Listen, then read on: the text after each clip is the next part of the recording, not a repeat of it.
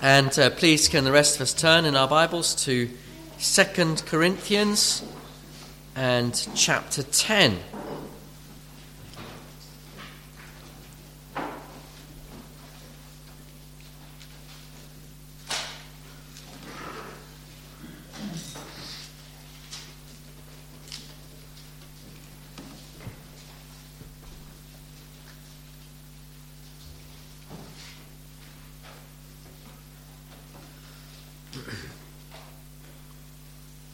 And we're going to, we'll read verses 1 to 6, but we're going to be thinking this morning about verses 3 to 5.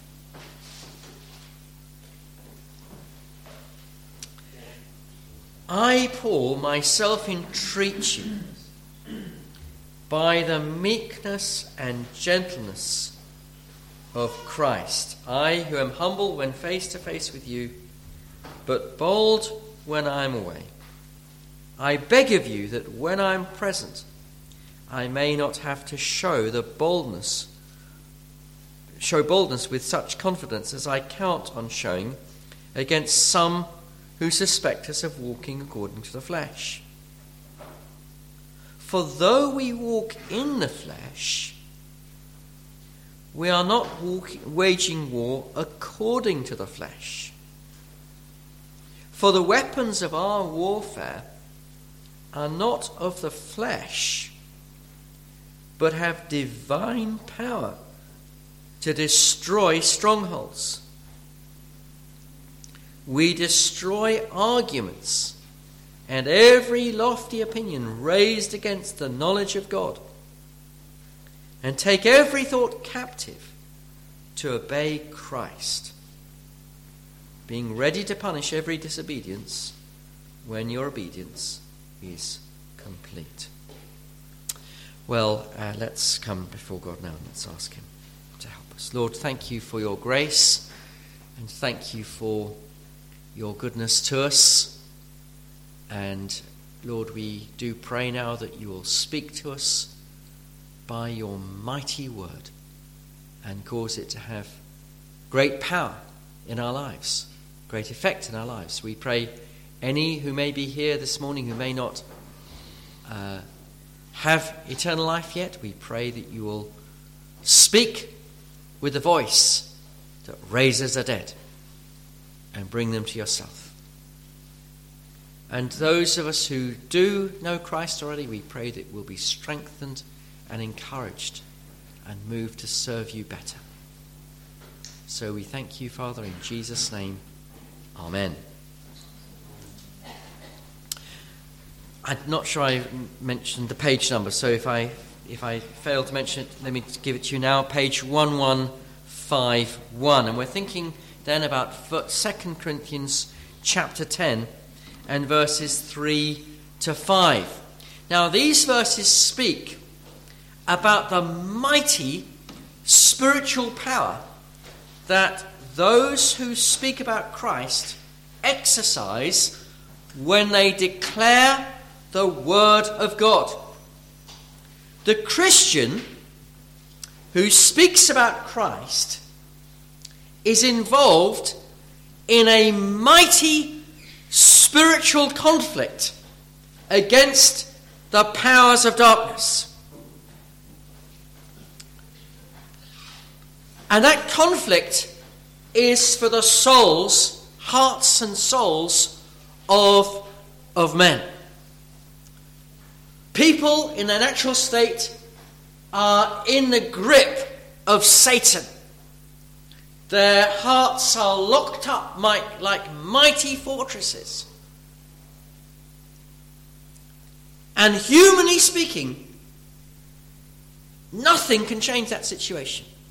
No human reasoning, no human power can break open these hearts for Christ. But what these verses are saying is that when the true that is that the true believer has access to mighty spiritual weapons which can be like dynamite which break open the most strong safe and which unlock people's hearts and bring people to Christ. And so what can happen is that uh, spiritual fortresses, those spiritual fortresses that, that stop people from believing in Christ, are demolished and people are set free to come to Christ. And God works in their hearts to move them to believe in the Lord Jesus Christ. Thus, unbelievers are rescued from the kingdom of Satan and brought into the kingdom of the Lord Jesus Christ. Now, if you received uh, the notification for this morning's sermon, you may have seen that I, perhaps rather cheekily, entitled this sermon Power Evangelism. Now, that, that uh, phrase, power evangelism, uh, is, it was actually used in a book which was written a few years ago now uh, by a man called John Wimber. And what Mr. Wimber said is that the, the, the sort of evangelism that most churches are involved with, what one might call ordinary evangelism, he said, that's no good. It's no good just preaching to people. No, he said, what you got to do? You've got to do power evangelism, he said. What you've got to do is you've got to do signs and wonders. You've got to do miracles, uh, like the miracles that Jesus did and the miracles that the apostles did. And if you do these miracles, that's power evangelism, he said. And that way, if you do this power evangelism, then uh, people will believe people will come to Christ. But just, just telling people that, that, that, that what the Bible says, no, they say that's no good. That's not going to do anything. Well, what this passage teaches us is that so called ordinary evangelism is power evangelism. That the Word of God is mighty and it is powerful. And in those people in whom God chooses to work, it will demolish strongholds. And no matter how much of an atheist somebody might be, or how much somebody might be involved in sin, or he might be involved in the occult, or might be involved in this or that destructive habit, when God takes that word that's been spoken and he uses it, all those arguments that the person might bring up against Christ will fall flat. And that person will come to believe in the Lord Jesus Christ. Now, why do you need to hear these verses? Well, if, if you're not yet a Christian, you need to hear what these verses are saying because they describe what you are like now. You are locked up like a fortress against, the, against God and against His gospel. You need to be, you need to have your heart conquered by God. But they also show you what God is able to do. God is able to break down that fortress of unbelief. And God is able to bring you to Christ. And if you are a true Christian, you also need to hear these verses. Because uh, if, if you, what these verses do is that they remind you of what you used to be like, what I used to be like. You used to be a great fortress against God, a great bastion of unbelief against God and rebellion against God. But God broke into your life, God broke into my life, and He destroyed uh, that opposition to uh, His word. If you're talking about the problem with the microphone, you might need to switch it on, the speaker on in the plug. There's a plug that you switch on in the crash. Uh, so uh, these, this should encourage you and strengthen you if you are a Christian. As you're reminded about what God has done in your life. But also, these verses should encourage you because what God has done in your life, He can do in your unconverted, in the lives of your unconverted family members. He can do in the life of, of uh, your work colleagues. Uh, he can open up their blind eyes. He can unlock their hearts. He can bring them also to faith in the Lord Jesus Christ. And these verses teach us, teach us that we, but also that we need to use God's methods for reaching people. Spiritual weapons, not fleshly weapons. Well, let me just uh, say a bit about the context and then we'll come to consider these verses in a bit more detail. So, uh, let me just remind you, if you were here last week, or tell you if you weren't here, uh, we are towards the beginning of a new section in Paul's letter to second letter to the Corinthians. And in this section, he is having to address the problem of false teachers who have come into the church. And uh, that this section from, runs from chapter 10, beginning of chapter 10, pretty much right the way through to the end of the book. And in verses 1 and 2, which we were thinking about last week, uh, Paul speaks about how he anticipates that when he comes to Corinth, he's going to have to confront these false teachers who've come into the church. And what worries him is that uh, if the church doesn't distance itself from these false teachers, he's going to have to confront the whole church, which would be extremely painful for him and for the church. And so he says in, in verse 1 uh, I, Paul, myself, entreat you by the meekness and gentleness of Christ. And then he says, goes on, verse 2 I beg of you that when I am present, I may not have to show boldness and such confidence as I count on showing against some who suspect us of walking according to the flesh. He says, There are these people who say, Oh, don't listen to Paul, he's just a weakling. He's a nobody. We're the ones we need to listen to. We, we're the powerful ones, we're the strong ones. We want to listen to us, they're saying. And Paul is saying, I beg of you, don't listen to these people. I'm going to have to confront them, but I don't want to have to confront you. Now, then in verses 3 to 5, he sort of deals with this issue. They, they're saying, oh, Paul's just weak. Paul just lives according to the flesh. By which what they mean is, you know, oh, look at him, he's, he's got no money.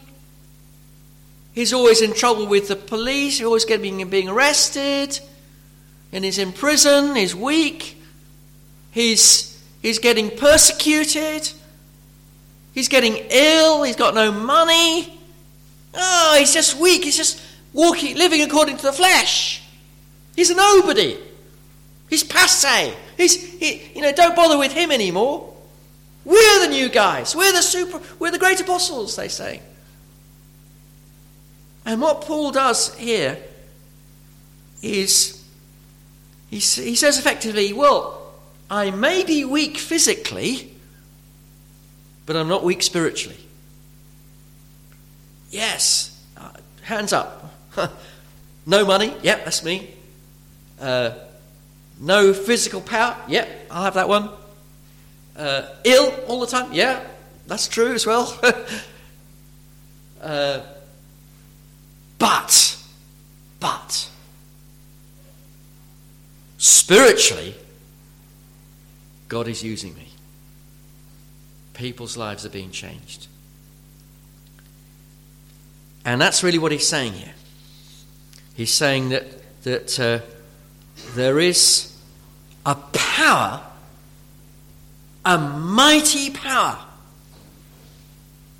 that is at work through him to change people's lives. Even though he, at the human level, the physical level, he is weak. Now, uh, one question we need to address before we actually look at the, these, these verses in detail is we do need to address the issue is Paul, in these verses, there are certain times when he talks about the power that he has had as an apostle. But we need to address the question is in these verses, is Paul talking about his power as an apostle Or is he talking about the power that all Christians have when they preach the gospel? Now, we do need to address that issue because um, if he's just talking about his power as an apostle, then we say, oh, well, this is interesting, and we can, you know, learn from this about how he's, a, he's an apostle who had great power. But if, on the other hand, in these verses he's talking about the power that he has as a minister of the gospel and as a Christian, then these verses we can say, wow, God could use me like this. Now, so we do need to think carefully about this. And this is an area where we do need to distinguish carefully. That book that I mentioned, Power Evangelism, by John Wimber, and there's been lots and lots of other books similar that say similar things, and people are still saying these things. They never give up. John Wimber, by the way, you know, in his case, you know, his, his work got discredited by the fact that, that, that um, his very good friend David Watson got badly ill and died, and then his mother got badly ill and died, and then John Wimber himself got badly ill and died.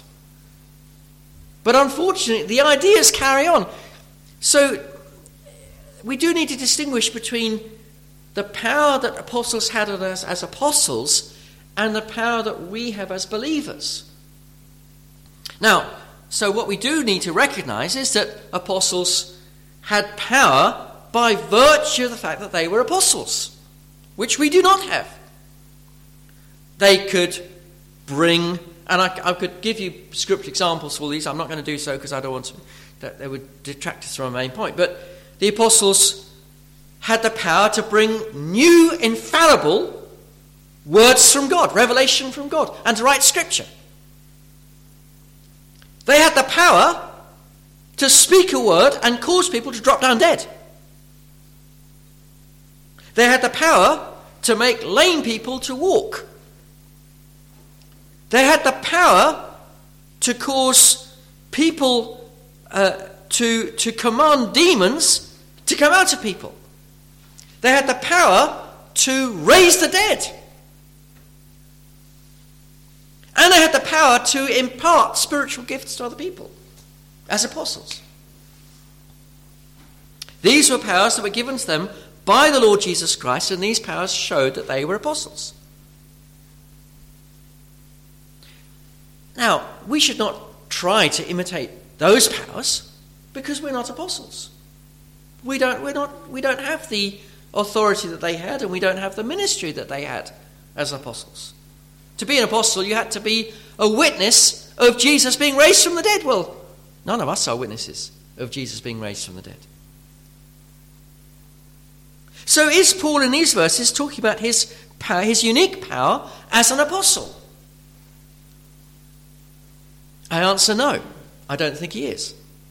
I think in these verses he's talking about the power that all tr- true Christians exercise when they share the Word of God with other people. Why do I say that? I say that for two reasons. First of all, because the Paul doesn't, doesn't say I here, he says we. And as we've been going through this letter, time and time again, Paul has talked about the experience that we have as Christians, what we do, the suffering we go through, and the strength that God gives us as Christians, using the word we. So, why would Paul suddenly use we in the sort of the royal we sense, just of, oh, you know, me? No, he's talking about common Christian experience. But secondly, because of what he says about the effect of this power. The effect of this power is to change people's minds, to make people think differently, to bring people out of darkness into light, to cause people, in other words, to be converted. Well, that's what happens not just when apostles are at work, but when ordinary Christians Share the word of God. So, yes, there are certain times when Paul does talk about his power as an apostle, but I suggest to you, or put to you, that here in these verses, he's talking about the power that every Christian who is born again, who speaks the word of God, exercises. Oh, this is amazing, Yeah, you might think, well, who am I? I'm just an ordinary Christian. Well, you are just an ordinary Christian. Just like me, I'm just an ordinary pastor. We're nobodies, aren't we? And yet, there is this mighty power that is at work in us and through us to cause spiritual strongholds to be demolished and people to come to Christ. Now, uh, so let's think about these, these um, verses, and I plan to do so uh, under five uh, headings. First of all, there is a spiritual war going on for the souls of men. Secondly, the impossibility, humanly speaking, of anyone being converted. Thirdly, we see that we should not use wrong means to, to cause the, to try to bring, take forth the course of Christ. Fourthly, we see we should use spiritual weapons, spiritual means. And then fifthly, we see the mighty effect of these in those in whom God chooses to work. So let's think about these things now. First of all, then, the, there is a spiritual battle going on for the souls of men. So we're in 2 Corinthians chapter 10, and let me read these verses again. For though we walk in the flesh, we are not waging war according to the flesh. For the weapons of our warfare are not of the flesh, but have divine power to destroy strongholds. We destroy arguments and every lofty opinion raised against the knowledge of God, and take every thought captive to obey Christ. So we see then there is a mighty spiritual battle going on. He says, We are not waging war according to the flesh, for the weapons of our warfare are not of the flesh. He talks about strongholds, the strongholds being destroyed. This is, this, is the, this is the language of war. But we're not talking here about a physical war. Not talking about a war involving guns, or in those days, bows and arrows and spears. We're talking about a spiritual conflict, a conflict for the souls of men. Now, uh, we have to understand that there's a massive conflict that's going on. This world is under the power of Satan. Paul talks him, about him in chapter 4, verse 4, as the God of this age. In Ephesians 2, he talks about him as the ruler of the powers of the kingdom of the air. He is this, he is this the, the one who's at work in, in, in those who live in disobedience. That This world is in the grip of Satan. Everybody who's born, who's born a child of Satan. And as they grow up, that influence of Satan becomes more and more apparent as, as, as, as his or her, as, as that child starts to develop its own individuality and its own way of life, you can see the influence of Satan in that person's heart. Now, it's not that Satan individually lives inside people.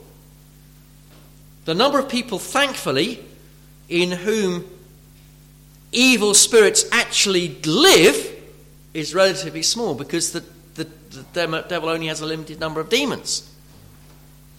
But the way, the principal way in which the, the, the devil controls this world is through dominating people's thoughts through domi- in, in our day, it's dominating the media, dominating social media, dominating the news channels, dominating education. So all of these, the devil is using all of these things to hold the whole world in his grip.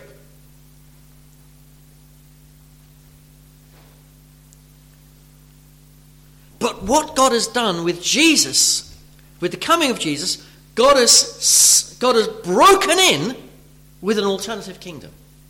Jesus died on the cross and was raised again. He taken up to heaven. He poured out the Holy Spirit. And now there's an alternative kingdom in this world. And what's happening is that kingdom is advancing. And what's happening is that people, individuals, are being plucked out of the kingdom of Satan and brought into the kingdom of the Lord Jesus Christ.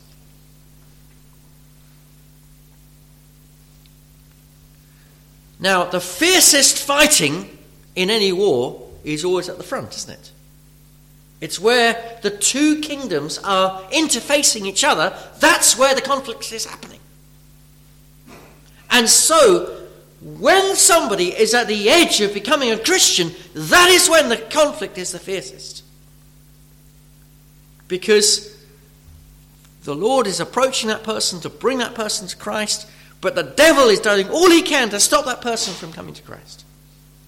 So there is this huge conflict which is going on. Now, Paul talks in Ephesians 6 also about the spiritual conflict that we're involved with. And as Ed has been preaching Sunday evenings, and I would encourage you to come on Sunday evenings to hear uh, the sermons that Ed has been giving on, on, on, on the battle. The difference that between that section, that verse, that passage in Ephesians 6, and what we're talking about here is that Ephesians 6 is talking about the conf- primarily about the conflict that's going on over us once we're saved. Because once you're saved, the devil doesn't give up easily. And he tries to draw you back into wrong thinking, tries to, to make you doubt your salvation, and, and tries to draw you into temptation. But what this is talking about, this passage, is talking about the great conflict that is taking place in the matter of mission, in the matter of evangelism. Christ is moving forward with his kingdom. And the devil is saying, No, I don't want you to get, I don't want to. He doesn't want to release his subjects to hand over, hand them over to Christ. And so there is this great battle that is going on. And every person who comes to Christ involves a monumental struggle. This often involves huge difficulty for the person himself, and often great difficulty for those who are involved in preaching the gospel. So, if you are a young Christian, and if you've had huge problems in your life, or if you're, you're coming near to Christ and all sorts of things blow up in your face, don't be surprised. Because the devil doesn't like it when somebody becomes a Christian. And if you're involved in outreach and terrible problems have, arisen in your, in your life, don't be surprised because there's a great conflict that is going on. So um, that's the first thing. Now, secondly, I want us to notice from this verse the impossibility, humanly speaking, of conversion. Look at what he says again. For though we walk in the flesh, we are not waging war according to the flesh. For the weapons of our warfare are not of the flesh, but of divine power to destroy strongholds. We, we destroy arguments and every lofty opinion raised against the knowledge of God, to take every thought captive to obey Christ. There are strongholds, mighty fortresses against the truth.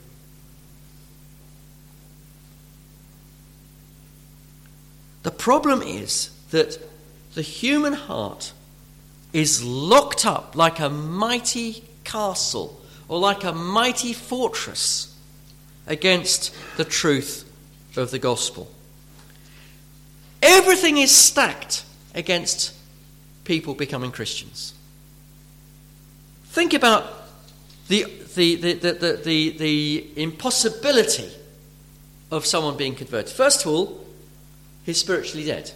Paul says that in Ephesians 2, verse 1, that the person who's unconverted is dead in trespasses and sins. Then also, he's got a heart that doesn't want God. Jeremiah says, the heart is deceitful above all things and desperately corrupt. Your friend's heart is anti God. Your, your child's heart is anti God. Your neighbour's heart does not want God. Much prefers sin, much prefers a life without God. And then also, people have been blinded by Satan. Back in chapter 4, you might want to look back quickly. Um, he talks there about how, uh, uh, verse 3 of chapter 4 even if our gospel is veiled, it is veiled to those who are perishing. In their case, the God of this world, Satan, as we've just mentioned before, the God of this world has blinded the minds of unbelievers to keep them from seeing the light of the gospel of the glory of Christ, who is the image of God. What hope is there? You might say. How could anybody be converted? Because they're blind. Then add to that the fact that there is the peer pressure from the world. The whole world is anti God. The whole world is going down this broad road to destruction. To, to, to turn from that for your son or your daughter or your parent or grandparent or your friend to become a Christian will mean that he or she is going to have to stand against the whole flood of peer pressure. And then, on top of that, think of the fact that the devil has so smartly put up all sorts of decoys, all sorts of false versions of Christianity so that if anybody does start to show an interest, he can divert them this way or that way. He can take them off uh, to Islam. That's got that's monotheistic religion. Well, there you are. There's, and it doesn't make any demands on you particularly. You just got to do a few good works and make the right confession, and you've got a place in paradise. Well, that that that. So some people get dragged off that way, and other people get dragged off to uh, Catholicism. Oh well, this is you know, the church will get you to heaven. Just toe the line and get, get involved with the church and go to Mass, get your priest in to do the first, to do, to christen your baby and then do the first confession, do the last rites, and you get to heaven that way. And the devil then will, if that doesn't work, he'll put, he'll put in front of somebody Jehovah's Witnesses or Seventh day Adventism. Or he'll put in front of them liberal Christianity. Oh, look, you don't have to go against what the world says. You can just go along with the flow and have an inclusive uh, version of Christianity. Go that way. Or, if that doesn't work, well, how about the health and wealth gospel? You could be rich, you could be famous, you could be healthy.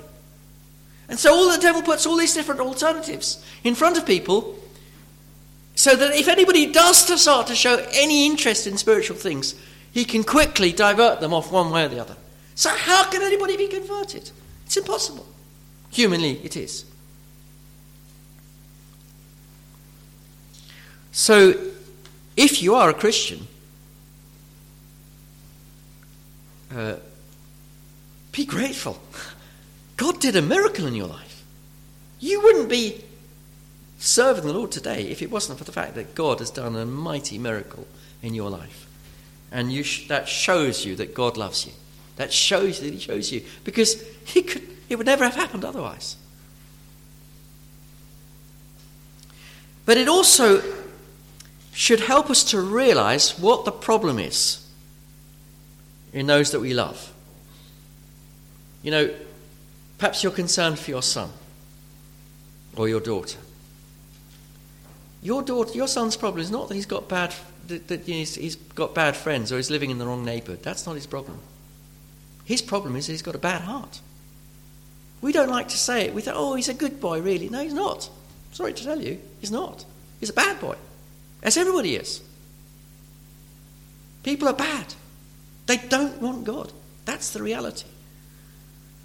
But the great good news is God has got the power to change people. So that's the second thing, the impossibility of conversion. Now, then, the third thing to see is that Paul, we learn from this passage that we shouldn't use the wrong means to try to deal, to try to bring people to Christ. Hear the verses again. Paul says, Though we walk in the flesh, we are not waging war according to the flesh. For the weapons of our warfare are not of the flesh, but have divine power to destroy strongholds.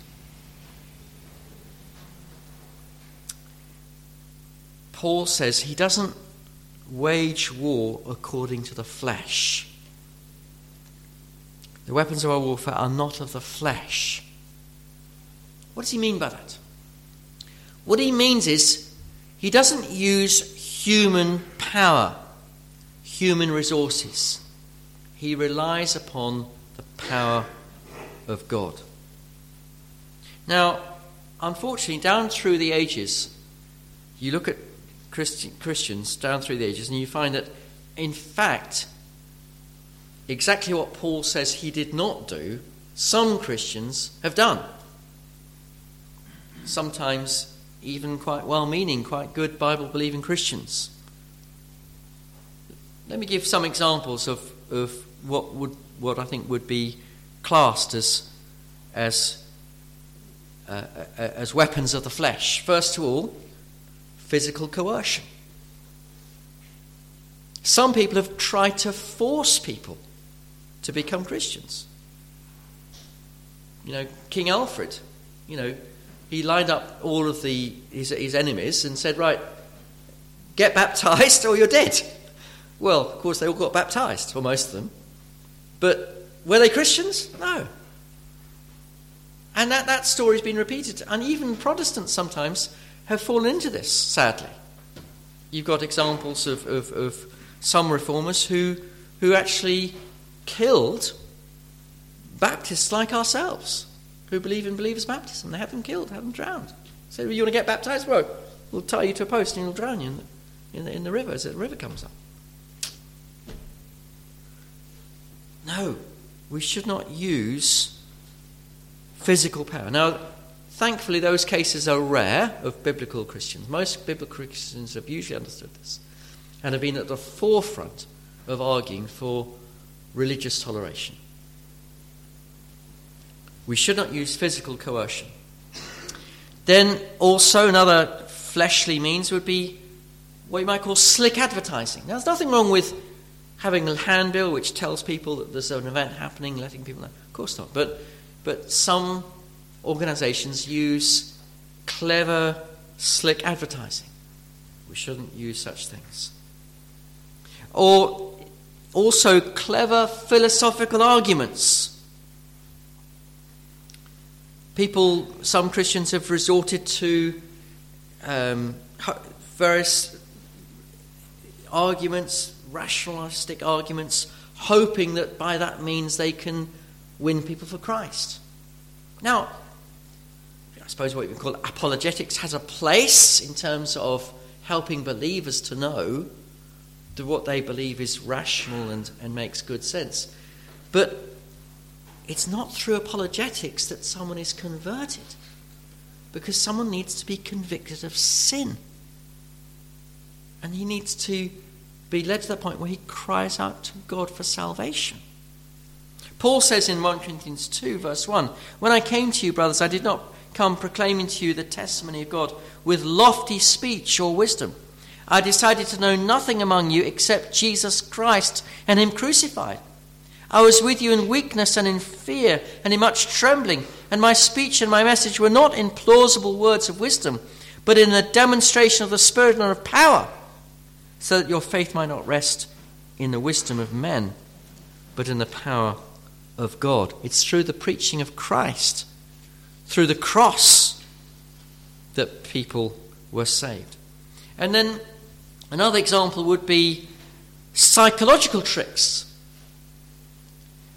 you know, you can get, you know, if you ask the right questions in the right order, you can get somebody to agree to anything. This is what, you know, salesmen have learned. You know, there, there's a certain way to get somebody to agree to, to have some double glazing installed in their house or to, or to buy a car. It's, it's, it's true, it's still done today, these clever tricks.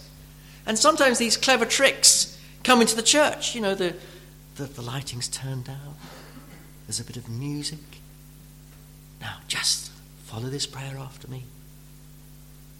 And then when you've said this prayer, now, now raise your hand. Now, now stand up. Now come to the front. Oh, you're a Christian. But what's worse, they've been tricked, they've been manipulated into making a decision for Christ. We shouldn't resort to such things. Paul says 2 Corinthians 4, verse 2 We've renounced disgraceful underhand ways. We refuse to practice cunning or to tamper with God's word. We don't use these clever means, these clever tricks.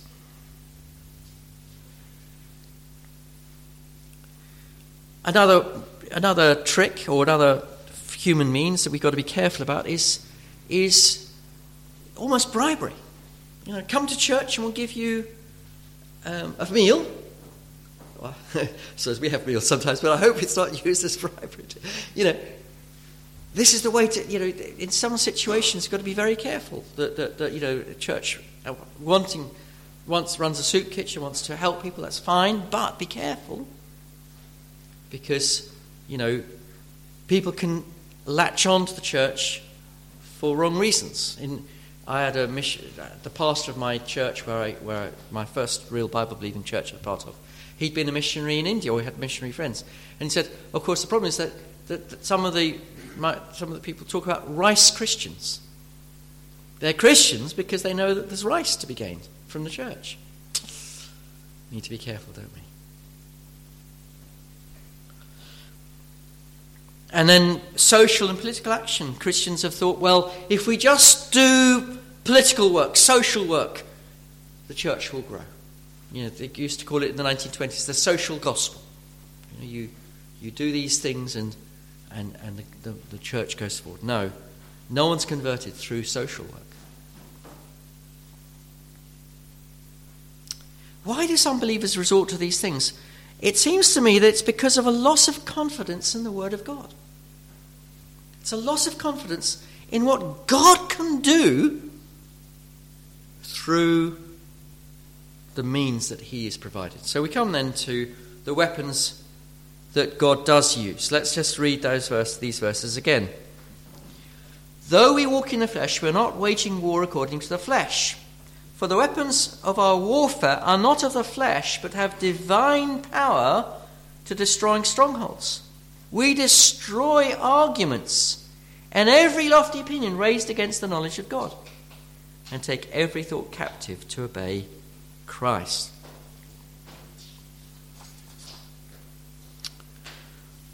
Paul talks about spiritual weapons. What are the weapons of our warfare? What are the weapons that God uses? Well, let me mention three of them the Word of God, holiness, and prayer. The Word of God. That verse, um, but, um, we were just reading earlier about how Paul, he, sa- he says he refuses he renounced dis- dis- disgraceful and underhand ways, refused to practice cunning or tamper with God's word. And then he says this But by open statement of the truth, we would commend ourselves to every man's conscience in the sight of God. It's through the word of God. This word, this gospel, this is the power of God for salvation, Paul says in Romans 1. This is the mighty word that, that does break down opposition to the truth and does bring people to himself. Hebrews 4 uh, talks about sorry uh, talks about this how how uh, uh God's word is is is mighty to set uh, God's people free. Sorry, I've lost the, the reference just for a moment there. But the Word of God is mighty to, to expose the, the sinfulness of men's hearts. Yes, Hebrews 4, verse 12. The Word of God is living and active, sharper than any two edged sword, piercing to the division of soul and spirit, of joints and marrow, and discerning the thoughts and intentions of the heart. The Word of God. Holiness. a true believer who, by the power of the Holy Spirit, is loving, is humble, gentle, meek, Christ like, truthful. This is, this is very powerful. When, when a true Christian speaks the word of God and then lives that word, what power is unleashed?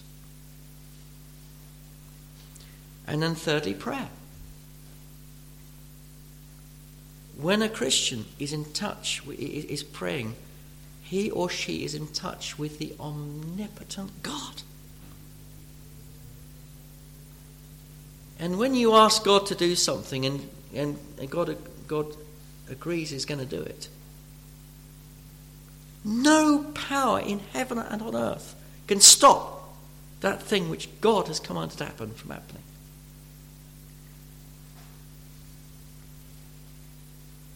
The Word of God, holiness, and prayer.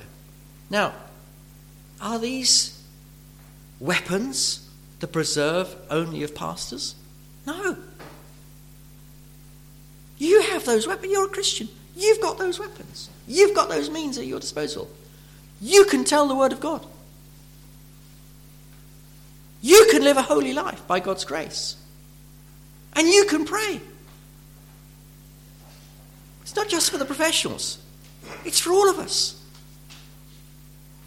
You have these mighty weapons at your disposal.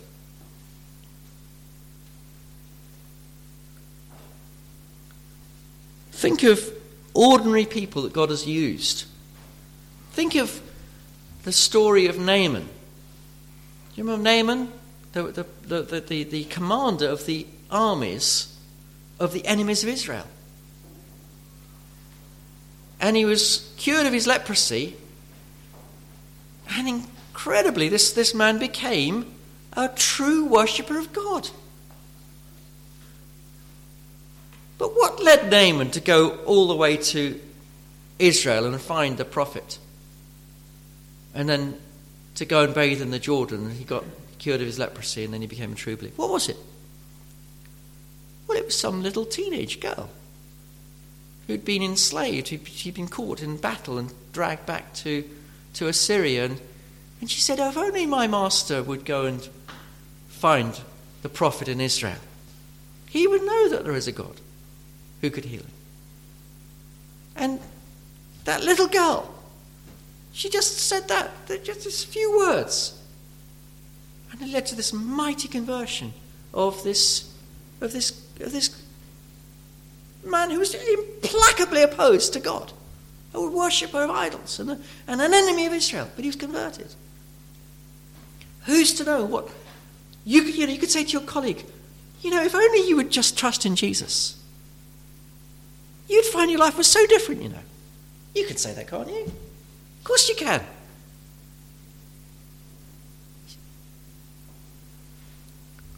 You don't know the power. We don't know what God can do through us. You might think, oh, I can't come up with all these really clever arguments for the, for the, for the belief in God. I can't argue these atheists. They, they're all too clever for me. They're much too educated. They, go, they know all about evolution and all these sorts of things. I can't argue all that sort of stuff. No, of course you can't. Most of us can't. But you can still tell them about Jesus. You can still tell them they're sinners. You can still tell them that there's a judgment day coming.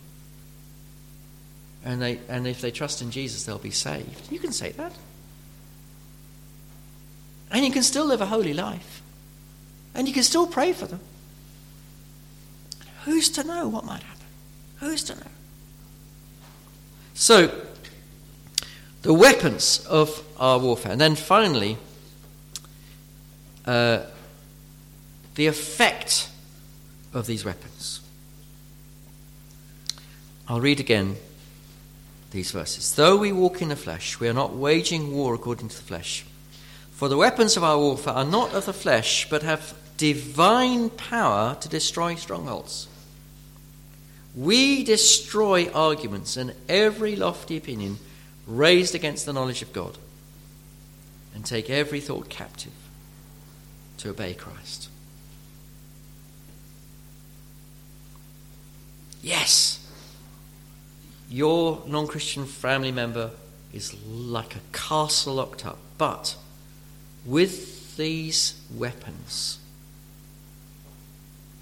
God can break open that fortress. God can destroy that fortress. He can destroy the strongholds. He can destroy the arguments. He can destroy the lofty opinions raised against God. And he can take every thought captive and bring about the obedience to God. And that's why we that's why we read the story of Jericho earlier on. This mighty fortress. What did they do? They shouted. They declared the word of God. And down it came like a pack of cards, like a house of cards. God's word is mighty. And who's to know how God can work? We don't know how many God will work in. It might be one or two, it might be thousands upon thousands. That's in His hand. The, that's His sovereign choice. But we can and should have confidence that God will work when we speak about Him. So, some points of application finally then. Anybody who's not saved, come to Christ. He can change you. You might be in the grip of all sorts of habits of sin. But the Lord has the power to save you. Come to Him. If you're a Christian, I say this. First of all, don't give up on your non Christian family, friends, and neighbours. You never know what God can do. Pray live a holy life, and look for those opportunities to speak the Word of God. And then I'd say, do not be intimidated by what you think is your weakness your physical weakness or your intellectual weakness. Don't be intimidated by those things.